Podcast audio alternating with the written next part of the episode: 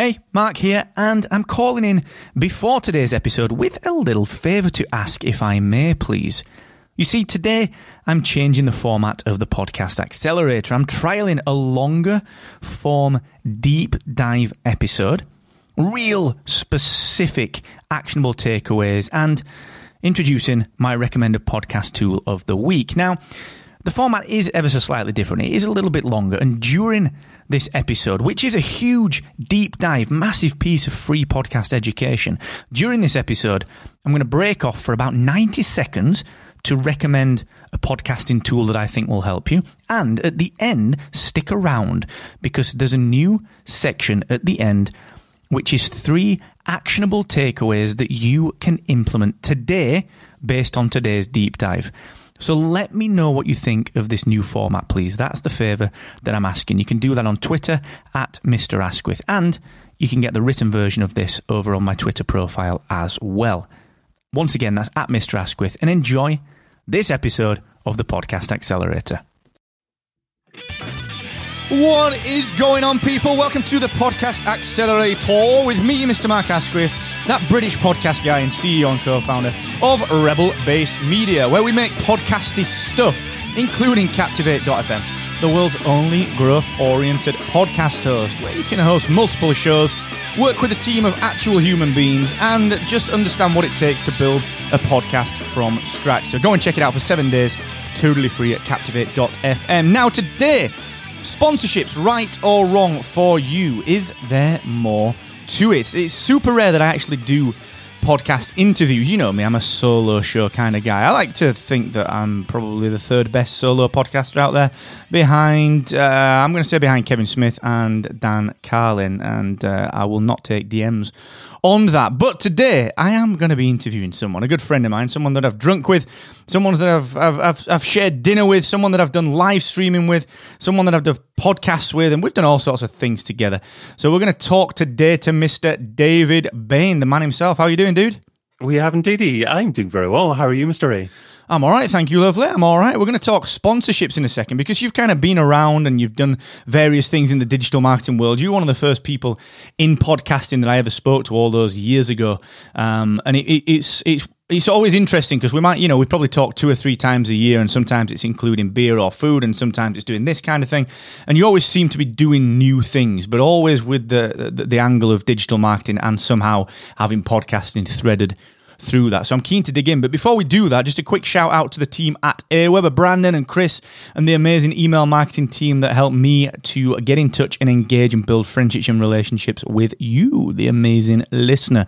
So if you're not doing that for your audience, honestly, you're missing a trick. You are not only leave, probably leaving a little bit of revenue on the table, which I'm sure myself and David will get to in a while, but you're also leaving friendships and relationships on the table. You know, no other podcaster really is uh, is doing this en masse and, and getting in touch with people and really really getting to know them. Everyone says they do it, but let me tell you, sending a lead magnet out ain't building a relationship, all right? Do things better.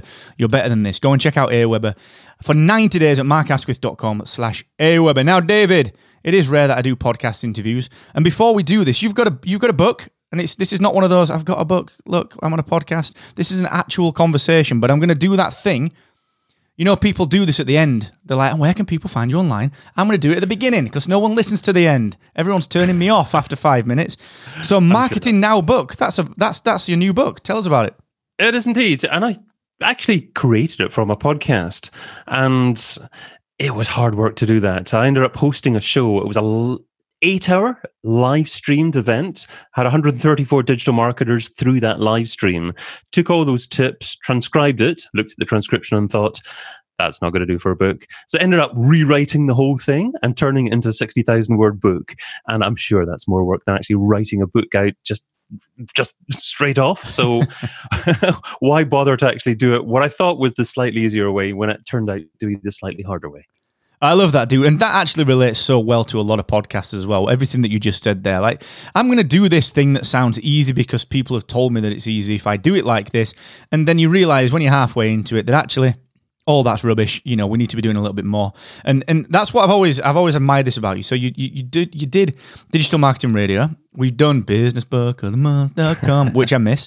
And now you've got marketing now. So you are you are very prolific in production. And one thing that you can't do is cut corners. So before we get into this sponsorship angle, which I think is important, and, and it's something that like with that stuff you have to be bulletproof you ain't getting decent sponsors if you cut corners so mm. what what tell us a little bit about that scenario like what what made you think to yourself actually i'm going to repurpose this thing and then i'm going to stop and i'm going to actually i'm almost going to start again like tell us a little bit about that process because i think we can all as creators kind of learn from that Sure. I mean, I think it felt like a logical process at the time.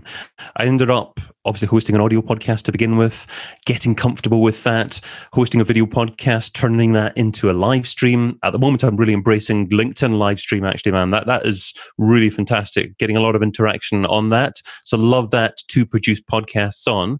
But from doing the live streaming, ended up hosting online summits, producing online summits, these crazy online summits that are eight hours long or so. And you've got the content. I ended up getting them transcribed. And the interesting thing about producing an eight hour summit is you've got roughly 60,000 words. And that is the length of a book. Um, so I've hosted, I think, three or four, five big crazy summits like that. And you end up thinking, well, how can I structure it so actually would work as a book? So then you can structure it in different sections and 12 different chapters that are going to become a book. And you can never predict exactly what people are going to say and share with you. You've got to reformat things, recategorize things, edit things afterwards, but you've got the basis there for the book. Okay, that's interesting because you talked about segmenting, you talked about planning there. That's something that a lot of podcasters don't do. So, what I want, I want to kind of use that as the tenuous thread to link into this sponsorships idea because what I'm seeing a lot of people doing is they're creating sponsor, uh, creating content, they're creating podcasts, and they're creating things that are pretty generic. Like they're mm. pretty standard, pretty cookie cutter. You know, you'll get someone copying JLD or Pat or Ducker, or you'll get someone here in a short form podcast like this and thinking, I'm just going to do that. I'm going to riff. And, and what people don't necessarily understand is what's come before. So, for, for example, with this show, you know, for me to be able to produce a 10 minute show three times a week in podcasting that is totally unscripted, it takes me living and breathing podcasting seven to 10 hours every single day through Rebel Base mm. media. Like it's not, this is not something you can just turn on and do. And it's the same for you. You know, you've planned out and you've structured the online summits, all of the content that you've produced. You said there, actually, if I roll this into 12 quote unquote segments, it will make my life easier. Absolutely. When you spin this into sponsorship, so assume that you're trying to attract a brand. You know, you and I have all we've had sponsors for our podcast, we've turned down sponsors for our podcast, we've we've kind of done a lot of this stuff. Hmm. It's much easier to talk to a sponsor when the sponsor can say, "Here's the thing that I'm buying. Here's the here's this very clear cut box of things, not just this kind of cookie cutter or this rambling or this this kind of tenuous piece of content that no one can really really kind of quantify. Like how." When you've been structuring and planning your content, how have you approached that? I think that's interesting from a sponsorship side because I think without that, you have got no idea what you're actually selling to a sponsor. So how have you gone about this planning kind of format? How have you how have you gone through that? Sure. Okay. So when I sold the sponsorship, I was using the brand Digital Marketing Radio. And that was a fairly successful podcast. So I mean, I'll just share the stats with you. I had probably roughly 20,000 downloads a month. I was up to maybe about 2,000 downloads per episode, and I was making maybe about a thousand pounds a month sponsorship. So nothing that approaches a decent full time income at all. And um, you know, it, it, would have been a challenge to build a full full time income out of that. And initially, actually, my my, first, my my one of my first sponsors could have been Aweber. I think it was maybe my second sponsor. Uh, uh, sponsor. Um, I had a, another Martech sponsor, um, perhaps just before Aweber, and, and they approached me as well. And interestingly, they weren't after the stats. They didn't even know what numbers to look for. They loved the fact that um, I had a podcast that people in their industry, influencers in their niche, happened to listen to and really enjoy. Um, so I think from a sponsorship perspective, you're not actually looking necessarily for numbers. Uh, if they're just focusing in on numbers, you're probably going to be looking at fairly small numbers for sponsorship unless you've got a really popular show. But if you're looking at what the business does that you're approaching or has approached you and who their target audience is, and if you can demonstrate that your show resonates with them I guess that will give you a, a better chance of sponsorship. That, and that's a great point, and, and it's, a, it's a perfect way to segue into the actual crux of the conversation, which is sponsorships, right or wrong for you.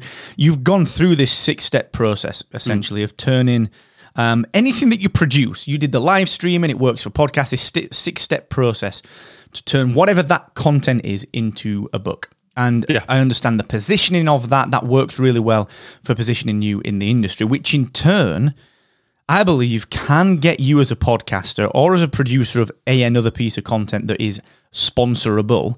It gets you out of that CPM style mindset. Whereas you rightly said there, man, it's it's it's not a case of well, wait a sec, I get two thousand downloads, it's thirty five bucks per thousand downloads, CPM rate, that's seventy bucks an episode minus any agency fees. I'm actually not going to take anything home. When yeah. you do what you've done, six steps, produce a book from a podcast or whatever that might be you actually become a brand that can then fix the price. So you might only have 500 listeners per episode, but if those listeners are highly engaged, they're very, very clear on what they're doing, they trust you, they know you, actually, you're not just asking for CPM rates, you can fix that. So in terms of sponsorships, there are there are other ways of doing this, even if we do consider just sponsorships as the option. There are other ways, aren't there, to, to the CPM? Exactly. Model. But I guess my perspective is don't think sponsor of sponsorship as the number one, the first choice of revenue. If you're thinking that as the first choice of revenue, I would suggest you don't have a proper business model.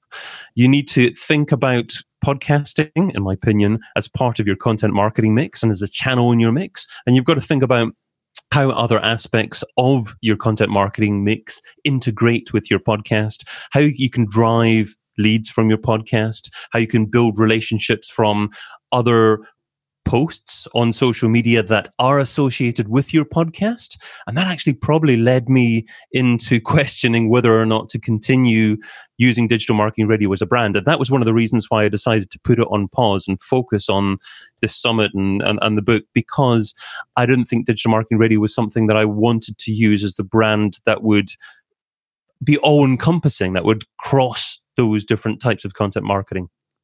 Well, actually, that's that's a great point as well. And and and, and we talked actually we talked about um, the website side of things. In fact, no, that's a lie. We're going to talk about the website side of things and the domain name side of things on this show of the next couple of episodes. And it leads me into the same point that I get to on those episodes, which is you, you, you made a fantastic point around look maybe you don't have a business model if you if you if you all you are doing is looking at sponsorships and I would agree with that on the proviso that the people are podcasting because they understand that this is a piece of a marketing mix.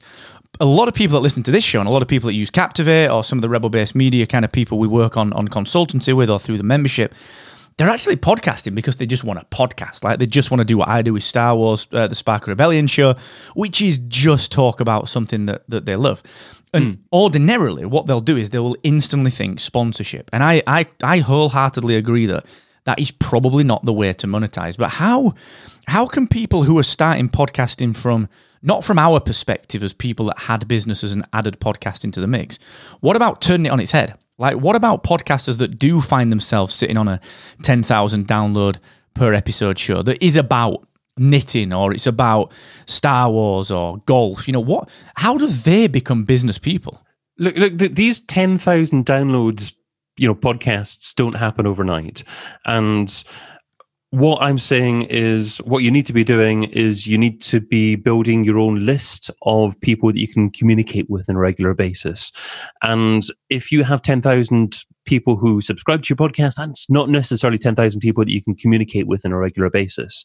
So find a reason why people would want to opt in to receive information from you, even if it's some kind of monthly newsletter or you know a regular piece of information that you sign, send out. If you've got a landing page um, with um, something appealing to that kind of target audience, um, you may not be considering a business model now. You may not be considering sponsorship now. But if your show is successful, you have the opportunity to consider that in the future. And you won't be able to make maximum use of that unless you have that database, that relationship with your audience. And you're going to build that best by actually kind of building a list. So, you know, it, it's funny, you've got a email marketing software providers as a sponsor in the show. Initially, you'd think, you know, how on earth does that actually relate to podcasting? But it's part of the communications mix and, and, and it all goes together, really. Yeah, I, I, totally agree with that. And anyone that's listened to this show from from episode one and the previous show, the Seven Minute Mentor, knows completely that, that, that I'm with you on this one. In, in the the second that you record some audio, you are a brand, and a brand is is is completely geared up to to make money. You know, regardless whether it makes money now or not. You you have to start to understand that the second that you you affect someone with a piece of audio, you become a, a, a, trusted source of information. And, and let me ask you a, question, Mark. Um, you, I know, recently managed to acquire your domain name, markasquith.com. After I've a while. I've managed to do the same thing, the same thing. So I'm wondering at the moment, should I be publishing a podcast or publishing a lot of content on my own personal name website, or should I be using another brand for that? Are are you considering? Have you considered actually publishing a podcast and really utilizing your own domain name, markasquith.com, to do that? So it's actually this is something that we're talking about in episode 88 so on on wednesday next week we're digging into the the episode is how to choose a podcast domain name and and the kind of the headlines from that are um, in my mind it needs to be if the podcast is the thing that you are selling or the the brand leader of the thing that you are selling. So Sparkle Rebellion, we would publish on sparkarebellion.com because that might turn into a blog, it might turn into a magazine, it might turn into something else that can generate revenue. And that, you know, I would be able to walk away from that and move further away from that and sell it and I'll do whatever, you know. So that that is where that brand comes in. As for my own personal domain name, so if you go to markasquith.com, you'll see all my podcasts there. I've got like, I don't know, I don't know how many podcasts are there, what, 10? And it's all now very tightly tied to Rebel Base Media. Now, the reason for that is that my personal brand is so close to Rebel Base Media. But the fun thing with that is that that website, I could go off and build a, a, a, cookery website platform or build software for dog walkers or whatever it is. MarkAsquith.com would still be the same and it would still be I deliver my opinions and my views and my content in this way on this domain. Um, so I think, I, personally, I think it depends on what you're trying to achieve with that one. And as for you, I think that's the same sort of thing. You know, David Bain is is the central place for everything you do, that you do, and bringing that back to the question of the sponsorships. You know, you if you're a brand, if you are the brand, then everything that you do is transfer transferable between niche. So you could go off and you could just start. You could sell. You start selling sheds and people the people that you know there's be a huge crossover. Digital marketers well guess what? They've still got to store garden equipment. Some of them need sheds. And david did this stuff in digital marketing so well that i trust him to do this other stuff so well. Because it's not about his skills it's about his ethics and his approach. Um, so i think i think that's important understanding that you become the brand just by like i'm literally talking into a mic now so to someone we're a brand. We're, we're, this is branding. We're branding ourselves now.